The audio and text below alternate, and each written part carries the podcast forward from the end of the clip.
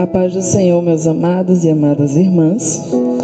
Hoje nós vamos para a parte 2 do livro A Divina Revelação da Guerra Espiritual. Parte 2 As Armas da Nossa Guerra. Hoje nós vamos com o capítulo 6. Fala sobre armas de ataque e de defesa. Portanto, tomai toda a armadura de Deus, para que possais resistir no dia mau, e havendo feito tudo, ficar firmes. Estais, pois, firmes, tendo cingido os vossos lombos com a verdade, e vestida a couraça da justiça, e calçados os pés na preparação do evangelho da paz tomando sobretudo o escudo da fé, com o qual podereis apagar todos os dardos inflamados do maligno. Tomai também o capacete da salvação e a espada do Espírito, que é a palavra de Deus. Efésios 6, do 13 ao 17. No primeiro capítulo de Efésios, Paulo ensinou que quando vamos a Cristo e confiamos nele como nosso Salvador, somos abençoados com todas as bênçãos espirituais nas regiões celestiais em Cristo. Versículo 3. Depois, no mesmo capítulo, ele falou sobre o poder e a glória de Cristo e a tremenda vitória que Jesus nos deu sobre o pecado e Satanás.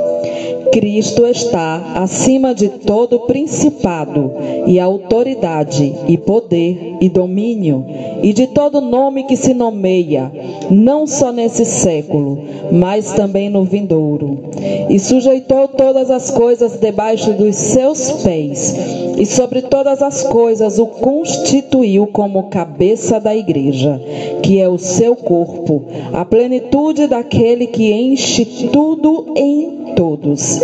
Ele vos vivificou, estando vós mortos nos vossos delitos e pecados, nos quais andastes outrora, segundo o curso deste mundo, segundo o príncipe das potestades do ar, do espírito que agora opera nos filhos da desobediência. Efésios 1, 21, do 2 ao 2. Conforme aprendemos, quando vamos a Cristo, não é somente um tempo de bênção inacreditáveis, mas também uma declaração de guerra. É o começo de uma luta contra Satanás e suas forças. O reino do céu dentro de nós começa a guerrear contra o reino do inferno. Para ser eficaz nessa guerra, devemos nos fortalecer no Senhor e na força do seu poder. Efésios 6:10. Nos revestir de toda a armadura de Deus. Versículo 11. E avançarmos a fim de enfrentar e derrotar o inimigo. Ainda assim, inúmeros cristãos não sabem como especificamente enfrentar uma guerra espiritual. Por essa razão, muitos tentam lutar contra o inimigo com as armas inadequadas. A professora bíblica Diane teve um sonho ou uma visão sobre as armas que os cristãos devem usar na guerra espiritual. Foi somente um sonho. Eu continuava dizendo a mim mesma, mas acordei do meu sonho, do meu sono, alarmada e preocupada com a condição da igreja. Raramente me lembro de um sonho tão vividamente. O impacto que ele teve sobre mim permanece até os dias de hoje. Eu estava na entrada de um forte, muito velho e mofado. Poderia ser um castelo antigo. O ar era úmido, como em um porão fechado por muitos anos. À direita havia uma escadaria dentro do muro que conduzia para baixo. Não vi ninguém, então decidi descer os degraus. As paredes eram frias e úmidas. No pavimento inferior havia uma enorme pilha de espadas de todas as formas e tamanhos. Todas estavam enferrujadas devido à umidade. nenhuma era usada há algum tempo. Tem alguém aí? Gritei. Saíram para a guerra, responderam. Meu coração disparou. Não devem estar se saindo muito bem, pensei. Saíram sem suas armas. Estamos engajados em uma guerra real, porém invisível. É desastroso entrarmos em uma batalha espiritual sem nossas armas espirituais. Vemos uma ilustração dessa verdade em uma batalha humana durante a Segunda Guerra Mundial, quando Hitler conquistou controle total sobre a Alemanha. Sua rede por, por poder e conquista cresceram. Seu exército começou a marchar pela Europa, conquistando cada vez mais territórios. Conforme conquistava nação atrás de nação, a luta mal podia ser chamada de batalha. Os exércitos de alguns países faziam esforços inúteis com armas inadequadas para tentar resistir às tropas tecnologicamente equipadas de Hitler. Eles estavam lamentavelmente despreparados para a força do seu inimigo de guerra. De forma similar, consequências trágicas acontecem quando tomamos uma atitude complacente quanto à guerra espiritual e falhamos em nos proteger contra o arsenal de armas brutais de Satanás. Assim como uma nação deve se preparar e construir seus recursos a fim de travar uma guerra física, os crentes devem se armar contra os ataques de Satanás e seus demônios.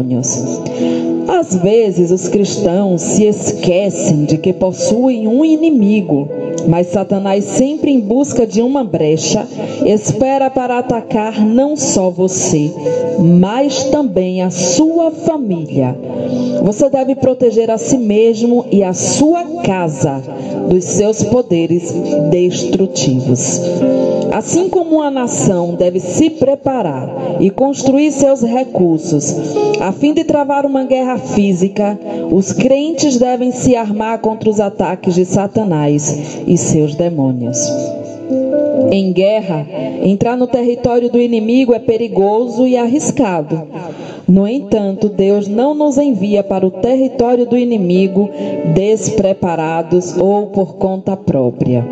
Em vez disso, Ele nos dá o armamento e o equipamento necessário para nos proteger contra os ataques que certamente virão.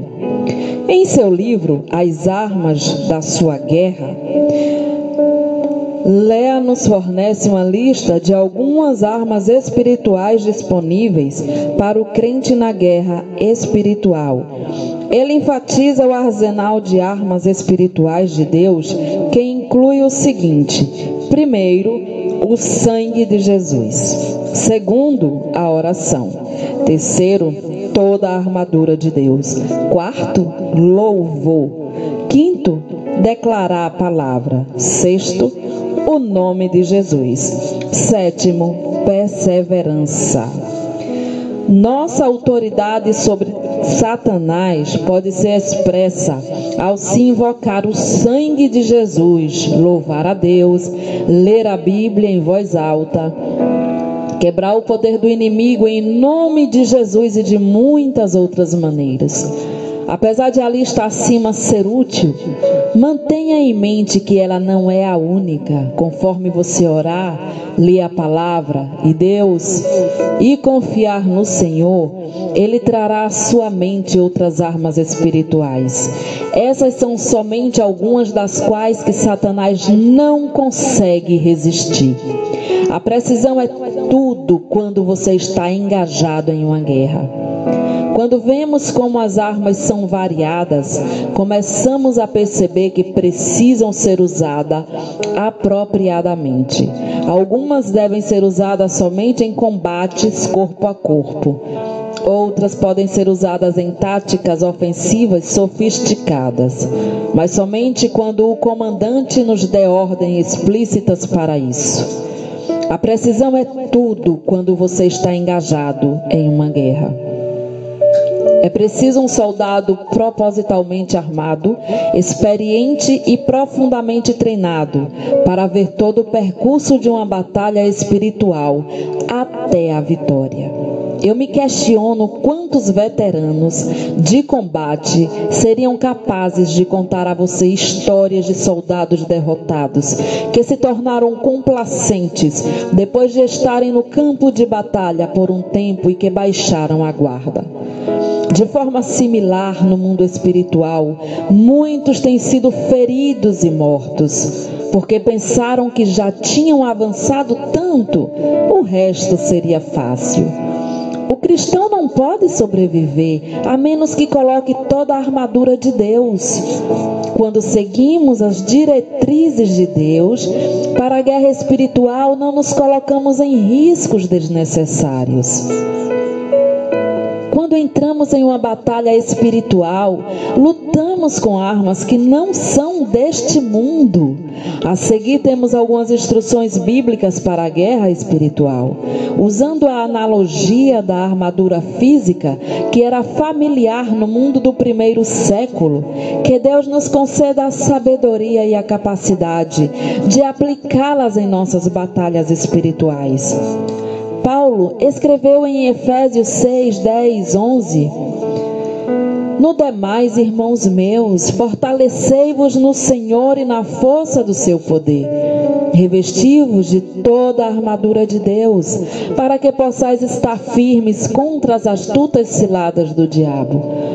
Você pode pensar que a armadura é um termo antigo, relevante, somente para as pessoas de antigamente. Os uniformes dos soldados podem ser diferentes agora do que eram nos tempos bíblicos, e os equipamentos que usam podem ser diferentes. Mas ainda assim, um soldado deve ir à batalha devidamente equipado. E os princípios de proteção e ataque que a armadura de Deus representa ainda podem ser aplicadas a nós hoje. As armas espirituais protegem e reforçam o cristão conforme ele se engaja na guerra espiritual. As partes do equipamento são tanto de natureza ofensiva quanto defensiva. Note que Paulo disse que devemos colocar toda a armadura. Devemos prestar atenção a todas as partes do equipamento espiritual disponíveis a nós, a fim de que Primeiro, possamos ser capazes de efetivamente lutar uma guerra contra as forças do mal. Segundo, não termos qualquer ponto de fraqueza em nossa vida através dos quais o inimigo possa nos atacar.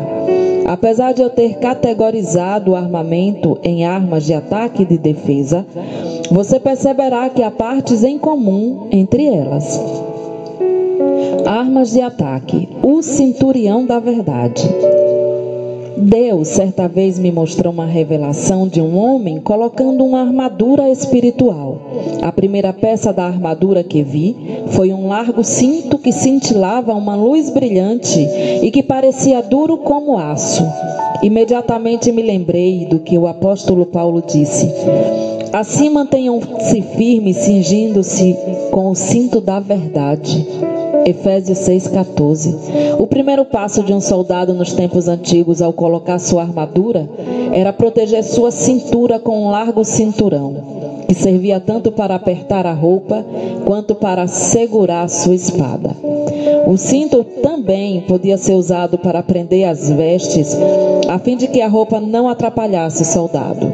Por exemplo, com a roupa apertada, o inimigo não tinha algo que pudesse facilmente agarrar. Tal cinturão não era usado somente pelos militares da época, mas também por pessoas que trabalhavam ou que faziam extensas viagens. Eles juntamente juntavam suas longas túnicas e as enfiavam em um cinto ou em uma faixa enrolada na cintura. Isso deixava suas pernas livres para se movimentar. Uma das aplicações espirituais é que antes de colocarmos toda a armadura de Deus, devemos atar e prender as coisas que nos atrapalham. Devemos manter uma vida de integridade, a fim de que possamos estar firmes para usar efetivamente a espada do Espírito, a palavra de Deus. Um compromisso com a verdade remove os impedimentos espirituais da nossa vida e nos dá a liberdade de movimento no reino de Deus, de que precisamos para a batalha. Em nossa era de relativismo, pode ser que nos esqueçamos do quanto Deus valoriza, honra e exige a verdade. O Salmo 51, 6 diz: Certamente tu, Deus, amas a verdade no íntimo. Jesus disse: Digo-lhes a verdade, 79 vezes nos quatro evangelhos. Outras traduções usam essa frase e outras similares. O Senhor também disse: Eu sou o caminho, a verdade e a vida. Ninguém vem ao Pai senão por mim. João 14:6. Quando entramos em uma batalha espiritual, lutamos com armas que não são deste mundo. Jesus demonstrou que ele era a verdade de duas formas: pelo que dizia e pelo que fazia. Leia as palavras que ele disse. Até mesmo seus inimigos reconheciam a veracidade de suas declarações. Como quando os soldados romanos declararam: Jamais alguém falou como este homem. João 7,46. Ninguém falou a verdade. Ninguém falou palavras de verdade, sabedoria e vida como Jesus. Nem os antigos filósofos como Sócrates, Platão e Virgílio, nem outros líderes religiosos como Buda e Maomé. Pilatos confessou: Não acho nele motivo algum de acusação. João 18, 38. Jesus falou palavras piedosas que ofereciam à humanidade plenos perdão, paz e reconciliação através do sacrifício do seu sangue. Ele ofereceu a vida eterna como presente de Deus para aqueles que recebessem a Ele e as suas palavras. As doces palavras de verdade de Jesus continuam a resgatar e libertar os perdidos pecadores. Jesus também demonstrou a verdade pelo que fazia. O Novo Testamento é um relato impressionante dos poderes feitos e eventos históricos da vida de Jesus. O que ele dizia era confiável e preciso. Suas previsões sobre si mesmo foram cumpridas exatamente como ele disse. Suas ações estavam sempre de acordo com a natureza da palavra de Deus. Ele disse que veio para libertar os cativos e invadir o domínio do submundo satânico, libertando homens e mulheres do cativeiro. Ele derrotou o covil de Satanás e venceu a morte. Como seguidores de Jesus, também devemos viver vidas íntegras. Recebemos a verdade em Jesus e quando a vestimos como fundamento da nossa armadura, Deus a usará para fazer uma enorme diferença em nosso mundo. As pessoas costumam precisar ver a verdade em nós antes de crerem no que dizemos sobre a palavra de Deus. A falta de integridade nos impedirá sempre de realizarmos movimentos espirituais. As instruções de Deus para a refeição da primeira Páscoa dos israelitas foram as seguintes: Passem então um pouco de sangue de um cordeiro sacrificado nas laterais e nas vigas superiores das portas das casas, nas quais vocês comerão o animal. Naquela mesma noite comerão a carne assada no fogo, com ervas amargas e pão sem fermento. Ao comerem, estejam prontos para sair cinto no lugar, sandália nos pés e cajado na mão. Comam apressadamente, esta é a Páscoa do Senhor. Êxodo 12, 7, 8 e o 11. Eis como aplicar essa passagem à armadura espiritual, principalmente em relação ao cinturão da verdade. Quando vamos a Deus em fé, Ele aplica o sangue do Cordeiro de Deus em nosso coração e seu sangue nos purifica de todo pecado. Ele então espera que imediatamente nos preparemos para deixar as velhas práticas que tínhamos e viver a nova vida em Jesus Cristo. Quando colocamos o cinturão da verdade, dizemos a Deus e ao mundo que não temos tempo para nada que nos atrase, atrapalhe ou impeça de viver o caminho de vida que Deus quer que sigamos. Portanto, cingindo os lombos do vosso entendimento, sede sóbrios e esperai inteiramente na graça que se vos oferece na revelação de Jesus Cristo. 1 Pedro 1,13. Precisamos listar todas as pendências da nossa vida e as coisas que nos fazem tropeçar e colocá-las sob o controle do Espírito de Deus em concordância com a palavra de Deus. Como lemos antes, nós derrubamos raciocínios e toda altivez que se levante contra o conhecimento de Deus. E levamos cativo todo pensamento à obediência de Cristo. Segundo Coríntios 10, 5. As palavras de verdade de Jesus continuam a resgatar e libertar os perdidos pecadores. A espada do Espírito. Apesar de não ser a próxima na lista da armadura espiritual em Efésios, vamos abordar agora a espada do Espírito, uma vez que ela é ungida ao, unida ao cinturão em nossa armadura análoga. Tomai a espada do Espírito, que é a palavra de Deus. Efésios 6,17. Um soldado não está completamente armado, a menos que tenha uma arma com a qual possa se defender. Todavia, o Senhor imprimiu em meu coração que não pode haver defesa efetiva sem um bom ataque.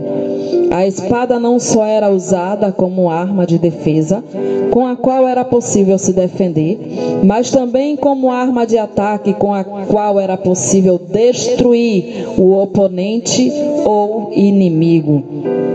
Nos tempos de Paulo, a espada era a principal arma de guerra. De forma similar, a palavra de Deus é a principal arma de ataque que podemos usar na guerra espiritual nos dias de hoje.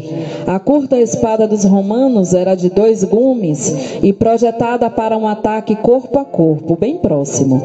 Um soldado tinha que passar muitos anos aprendendo a usá-la com eficiência.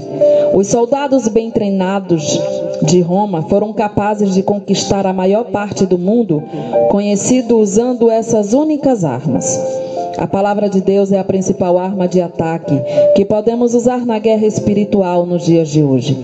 Se vamos destruir as obras de Satanás, devemos aprender a usar a nossa única espada, a palavra de Deus. Pois a palavra de Deus é viva e eficaz, e mais cortante do que qualquer espada de dois gumes, e penetra até o ponto de dividir alma e espírito, juntas e medulas, e é apta para discernir os pensamentos e intenções do coração. Hebreus 4:12. Também perceba que a Bíblia se refere a Jesus, o Verbo vivo, como tendo uma espada de dois gumes. Tinha ele na mão direita sete estrelas, e da sua boca saía uma afiada espada de dois gumes. O seu rosto era como o sol, quando resplandece na sua força. Apocalipse 1,16. Para usar a palavra de Deus na guerra espiritual, devemos estudá-la diligentemente. Nenhum bom soldado entraria em uma batalha sem ter aprendido como usar suas armas. Quando somos treinados através do nosso estudo da Bíblia, aprendemos a usar o poder da palavra, através do Espírito Santo, para demolir as fortalezas que possam existir em nossa vida. A palavra nos permite levar cativo todo pensamento que temos e torná-los obedientes à sua verdade. A palavra vem através do Espírito Santo e é traduzida à nossa mente por ele. Toda a Escritura é inspirada por Deus e útil para o ensino, para a repreensão, para a correção e para a instrução na justiça. Para que o homem de Deus seja apto e plenamente preparado para toda obra, segundo Timóteo 3, 16 e 17. Jesus disse: Mas quando o Espírito da Verdade vier, ele os guiará a toda a verdade. Não falará de si mesmo, falará apenas o que ouvi e lhes anunciará o que está por vir. Ele me glorificará, porque receberá do que é meu e o tornará conhecido a vocês. João 16, 13 e 14.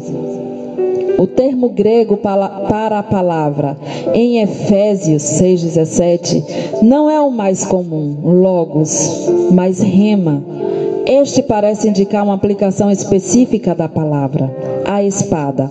A palavra de Deus é unida ao cinturão ou à verdade de Deus. Devemos considerar a espada como a palavra imediata de Deus e o cinto como a palavra escrita ou armazenada. A palavra específica é extraída da palavra armazenada. Devemos estudar e conhecer a palavra de Deus escrita, a fim de que estejamos prontos quando o Espírito Santo desejar nos dar uma palavra específica que devemos aplicar em nossas atuais circunstâncias. Assim devemos segurar a espada do Espírito firmemente em nossas mãos, tanto para atacar quanto para se defender na guerra. A preparação do Evangelho da Paz. E agora veremos os nossos sapatos espirituais. Paulo escreveu: E calçados os pés na preparação do Evangelho da Paz. Efésios 6,15. Nossa caminhada com Deus nos exige que tenhamos calçados apropriados com a espada que possam ser considerados tanto de ataque quanto de defesa. Em sua natureza, através dos nossos sapatos espirituais, nós nos preparamos para a batalha e estamos protegidos de ataques sorrateiros, com os quais o inimigo tenta nos fazer tropeçar. Nossa preparação determinará a habilidade e a estabilidade da nossa caminhada com Cristo. A única maneira de estar preparado para andar através do deserto, que é este mundo à medida que prosseguimos na jornada da vida, e de se estar pronto para travar uma guerra espiritual, é estando equipado com o Evangelho de Jesus Cristo. Nossa preparação determinará a habilidade e a estabilidade da nossa caminhada com Cristo. Estejam sempre preparados para responder a qualquer pessoa que lhes pedir a razão da esperança que há em vocês. Os sapatos do Evangelho da Paz nunca irão se desgastar, como os sapatos dos israelitas nunca se desgastaram durante os 40 anos no deserto, porque Deus os mantinha inteiros. Colocar o calçado apropriado na guerra espiritual é um ato de segurança para o futuro. É confiar na promessa de Deus de libertação à vida eterna. Seu evangelho é um evangelho de paz. E sabemos que estamos agora envolvidos em uma guerra cuja vitória é certa e cuja paz será conquistada para sempre. Esse calçado também indica como soldados somos partes de uma paz delegada que está sendo enviada para os que estão atualmente lutando no lado de Satanás. Lembre-se de que, apesar de outras pessoas até se mostrarem soldados do inimigo, elas também estão sendo mantidas em cativeiros por ele para cumprir a sua vontade. Segundo Timóteo 2, 24 ao 26. Podemos proclamar a mensagem de que servimos a um rei gracioso, que deseja que elas vivam em seu reino e que recebam todos os benefícios e bênçãos de seus, dos seus filhos. Isaías 52, 7 diz: como são belos nos montes os pés daqueles que anunciam boas novas, que proclamam a paz, que trazem boas notícias, que proclamam salvação. E Paulo escreveu: Portanto, somos embaixadores de Cristo, como se Deus estivesse fazendo o seu apelo por nosso intermédio. Por amor a Cristo, lhe suplicamos, reconciliem-se com Deus. Segundo Coríntios 5:20. A couraça da justiça. Uma outra parte do equipamento que vi na revelação da armadura de Deus referia, parecia um colete à prova de balas. Isso era o que Paulo se referiu como a couraça da justiça. Efésios 6,14. A couraça dos romanos eram sem mangas, como uma camisa feita de uma chapa de metal, flexível, que ia dos ombros ao quadril. A parte de dentro era de um couro rígido. Essa parte da armadura protegia os órgãos vitais do peito, em especial os pulmões e o coração. Fisicamente, nossos pulmões nos permitem inspirar o oxigênio e exalar o dióxido de carbono, a fim de que tenhamos um ar mais puro para viver. Da mesma forma, devemos proteger nossos pulmões espirituais, a fim de que possamos livremente inspirar o puro fluxo de vida do Espírito Santo e viver através dele. Muitos cristãos estão lutando para realizar a obra de Deus em sua própria força e poder. O coração é o centro da nossa vida física. E até onde compreendemos, nossa vida espiritual é o centro da nossa experiência espiritual. O coração provê a motivação para tudo o que fazemos. Se o coração sofrer algum dano, seremos frustrados em nossas motivações para as coisas espirituais. Nossos desejos e interesses divergirão com os propósitos de Deus. Quando Deus Pai nos olha, Ele nos olha como justos, porque estamos vestindo a justiça do Seu Filho perfeito. Se usarmos o colete à prova de balas da justiça de Deus, no entanto, podemos nos certificar de que o nosso coração e nossas emoções estão seguramente guardadas e adequadamente protegidas contra ataques. Quando contamos com nossa própria justiça, costumamos começar a nos sentir indignos de Deus ou que falhamos na vida cristã e que Deus certamente nos rejeitará. O inimigo constrói esse sentimento de desmerecimento, porque seu alvo é nos fazer pensar que Deus realmente não perdoou nossos pecados. Ele quer nos fazer esquecer de que não é a nossa justiça própria que conta, mas a justiça de Cristo em nós. Esses são exatamente os meios de destruição e oposição ao diabo que Deus quer fazer através dos crentes que colocam sua confiança em seu perdão e poder. Novamente, quando vamos a Jesus Cristo e o aceitamos como Senhor e Salvador, nossos pecados são perdoados e nos é concedida a justiça de Cristo. A palavra grega para vestir, a coraça da justiça, significa estar coberto ou envolvido, como se mergulhado na roupa. Jesus nos cobre com as vestes da sua justiça. Nesse sentido, não exatamente a colocamos, mas permitimos que ela seja colocada em nós. Para usar a metáfora de mergulhado na roupa, como em uma túnica, nós levantamos nossas mãos para receber a graça de Deus, e ela flui por nossas mãos, e então cobre todo o nosso ser. Quando Deus Pai nos olha, Ele nos olha como justos, porque estamos vestindo a coraça, vestindo a justiça do Seu Filho perfeito. É grande o meu prazer no Senhor. Regozija-se a minha alma em meu Deus, pois ele me vestiu com as vestes da salvação, e sobre mim pôs o manto da justiça. Isaías 61, 10. Aquele Jesus que não conheceu pecado, ele, Deus, o fez pecado por nós, para que nele fôssemos feitos justiças de Deus. Segundo Coríntios 5, 21. Não podemos confiar em nossos próprios méritos. Devemos vir a Cristo baseado em sua justiça imputada. Acredito que, independente das circunstâncias, Paulo sabia que estava seguro em Cristo, porque tinha se vestido com a coraça da justiça que o desviaria de qualquer arma ou munição que o inimigo lançasse contra ele.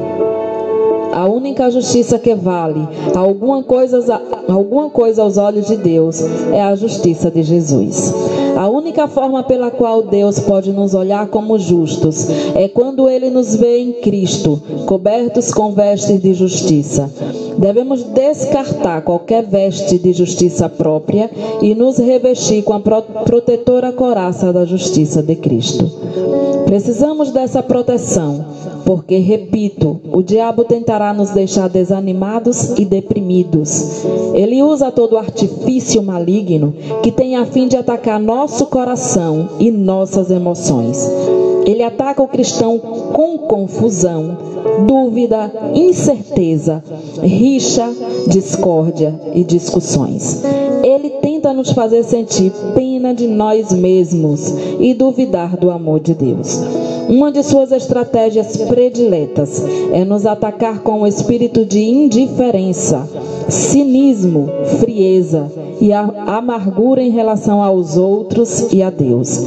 Ele se aproxima de nós por meio das nossas circunstâncias, sentimentos e pensamentos. Devemos nos certificar de guardarmos nossas emoções, já que elas costumam dar entrada ao diabo em nossa vida. O quarto capítulo de Efésios nos dá um exemplo de relação entre as nossas emoções e a guerra espiritual. Irai-vos e não pequeis. Não se ponha o sol sobre a vossa ira e não deis lugar ao diabo. Efésios 4, 26, 27. Deixar, no, deixar de controlar sua ira dá ao diabo uma oportunidade de conseguir terreno em sua vida. Ele pode usá-lo como uma base de operações para lançar mais ataques espirituais contra você. Muitos cristãos estão sofrendo hoje por causa de ira que não foi resolvida. Ainda, a ira é uma das muitas emoções humanas se Satanás puder conseguir dominar nossos sentimentos, ele poderá destruir nossa habilidade de agir, nos debilitando emocionalmente ou nos conduzindo a todos os tipos de comportamentos viciados e destrutivos. Deus me mostrou que muitas pessoas estão feridas na alma e no espírito. Quando olhei para os seus rostos, Pude ver as consequências, algo ruim em suas vidas, mas estavam ouvindo a voz errada, o que resultava em escolhas erradas e extremamente dolorosas. Jesus nos protege com uma veste impenetrável contra qualquer coisa que o diabo lançar contra nós. Saber que estamos cobertos com a justiça de Cristo guardará nosso coração e nossas emoções e nos permitirá vivermos a vida cristã com segurança e alegria, independente dos ataques de Satanás.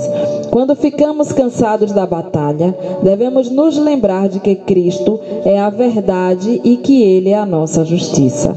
O escudo da fé. Tomando, sobretudo, o escudo da fé, com o qual podereis apagar todos os dardos inflamados do maligno. Efésios 6, 16. O escudo de um soldado romano tinha muitos centímetros de altura e era carregado com uma das mãos. Ele o protegia de ataques com pedras e dardos inflamados. O escudo também era usado para se desviar dos golpes de espada do inimigo. Além disso, ele permitia que o soldado romano pudesse se aproximar do inimigo, a fim de que sua curta espada pudesse ser efetivamente usada. Enquanto a espada do inimigo mais longa não fosse mais útil em uma curta distância. De forma similar, Nosso escudo da fé pode nos desviar dos dardos inflamados e de outros ataques do maligno, enquanto podemos contra-atacar com eficiência usando a espada do Espírito. É de maior importância que utilizemos esse escudo aonde quer que formos, porque sem fé é impossível agradar a Deus porque é necessário que aquele que se aproxima de Deus creia que Ele existe e que Ele é galardoador, dos que o buscam. Hebreus 11:6. A fé que irá desviar e extinguir os dardos inflamados do maligno é simplesmente confiar em Deus, pois nele se descobre a justiça de Deus de fé em fé, como está escrito: o justo viverá da fé. Romanos 1:17. A fé que que irá desviar e extinguir os dardos inflamados do maligno é simplesmente confiar em Deus. A palavra que Paulo usou para escudo em Efésios 6,16 é túrios, que se refere a um grande escudo, já que o escudo romano cobria grande parte do soldado. Ele também cobria as outras partes da sua armadura, de forma similar a uma conexão entre o escudo da fé e todas as outras partes da armadura para a guerra espiritual. Examinemos algumas dessas conexões. Quando Paulo se referiu à fé em Efésios, ele estava falando da fé em Cristo. As Escrituras dizem que a fé vem pelo ouvir e o ouvir pela palavra de Deus. Romanos 10, 17. Pela fé, nós que cremos em Jesus, através do testemunho da palavra, estamos nele. Paulo usou a expressão em Cristo doze vezes nos primeiros três capítulos do livro. Um entendimento da nossa posição em Cristo, através da fé, lança por terra todas as ineficientes mentiras de Satanás todas as partes da armadura mencionadas em Efésios 6, assim como as, os, as nossas orações, envolvem aspectos do, do nosso ser nele. Centurião da verdade. A verdade está em Cristo. Couraça da justiça. Somos justos em Cristo. Romanos 3, 22. Sobre o cinturão da verdade, que a verdade está em Cristo, está em Efésios 4, 21 calçados da preparação do Evangelho da Paz. Temos paz com Deus em Cristo. Romanos 5, 1 capacete da salvação. Passaremos a eternidade com Deus em Cristo. Efésios 2, 6, 7. Espada do Espírito. Aplicamos a palavra de Deus em Cristo. Segundo Coríntios 5, 19. Orando em todo tempo. Temos acesso a Deus Pai através de Cristo. Efésios 3, 11, 12. Se você entender as implicações de estar em Cristo através da fé, será capaz de apagar todos os dardos inflamados do maligno. Efésios 6:16. Novamente a imagem aqui é de dardos inflamados, lançados com a intenção de iniciar um fogo destruidor. Um fogo que rapidamente se espalha e fica fora de controle com seu engano. Ele tenta acender fogos em nossa mente, nos impressionando com o conceito de que podemos inflamar uma série de pensamentos destrutivos se quisermos. Isto faz com que nossa imaginação, nossas impressões e questionamentos fiquem desenfreados. Além disso, esse fogo na mente alimenta nosso medo o diabo, o inimigo de vocês, andam ao redor como um leão, rugindo e procurando a quem possa devorar. 1 Pedro 5,8 Um leão ruge para intimidar seu rival e para paralisar a sua presa de pavor. Por exemplo, as preocupações quanto ao futuro podem se tornar fora de controle se não acreditarmos que Deus é onisciente e bom temer ser ferido emocionalmente nos consome se não acreditarmos que Deus suprirá nossas necessidades de relacionamento. No entanto, se entendermos a verdade da nossa posição em Jesus e trouxermos cativo todo pensamento à obediência de Cristo, segundo Coríntios 10, 5, poderemos reconhecer que tais medos são inválidos uma certa vez que se baseiam em falsos conceitos. Temer ser ferida emocionalmente nos consome se não acreditarmos que Deus suprirá nossas necessidades de relacionamento. Perceba que há uma forte conexão entre fé e reconhecer nossa posição de justiça em Cristo, a qual nos permite vestir a coraça da justiça. De fato, 1 Tessalonicenses 5:8, Paulo disse que devemos nos revestir da coraça da fé e do amor. A fé em Cristo nos conduz até a justiça de Cristo imputada em nós. Então não devemos mais temer e sim ser perfeiçoado em amor. O capacete da salvação. Tomai também o capacete da salvação. Paulo disse em Efésios 6,17. Em 1 Tessalonicenses 5,8. Ele se referiu a esse mesmo capacete como esperança. Esperança da salvação. Essa peça da armadura diz respeito ao, ao nosso destino eterno e nossa certeza da salvação.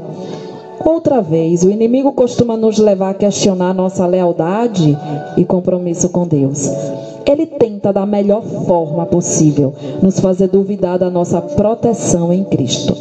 Como resultado, podemos ficar paralisados de medo e insegurança. Se Satanás não tiver êxito em nos fazer duvidar da nossa salvação, então ele tentará nos convencer de minimizar sua importância.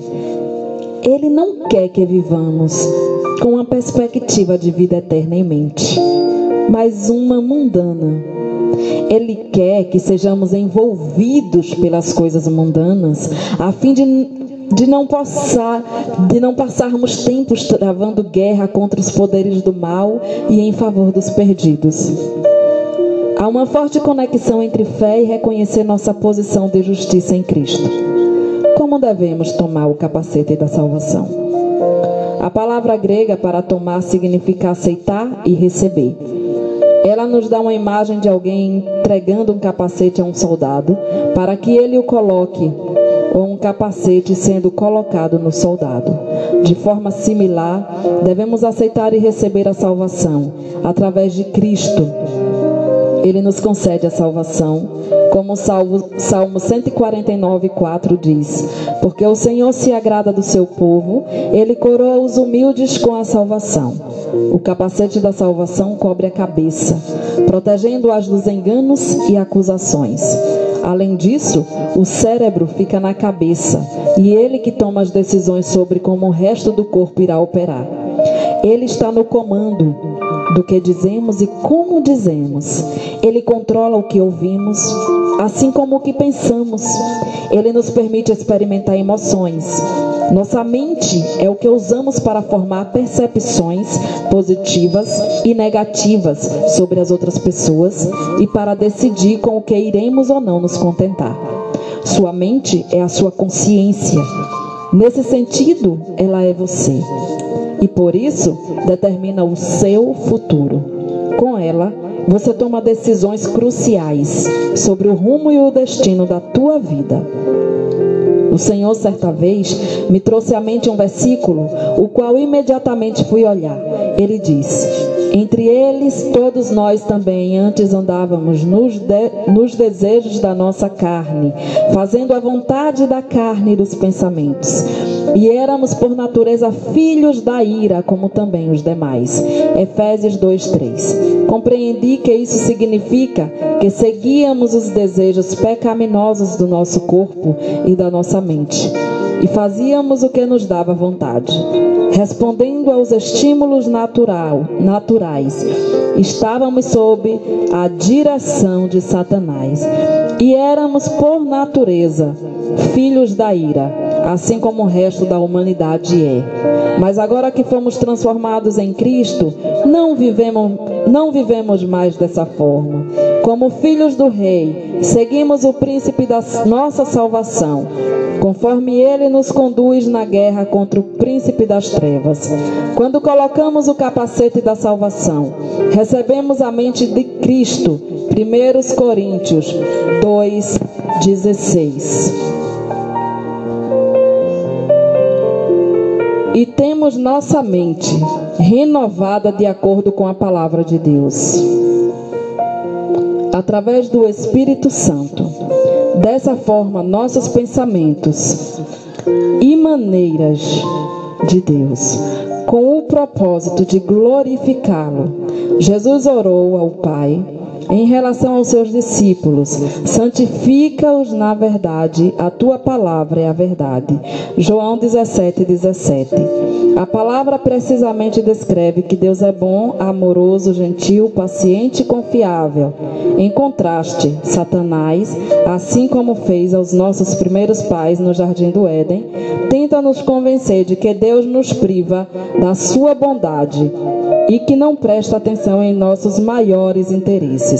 Às vezes, ele chega a ponto de convencer as pessoas de que os presentes de Deus, como o casamento e alguns alimentos, são maus.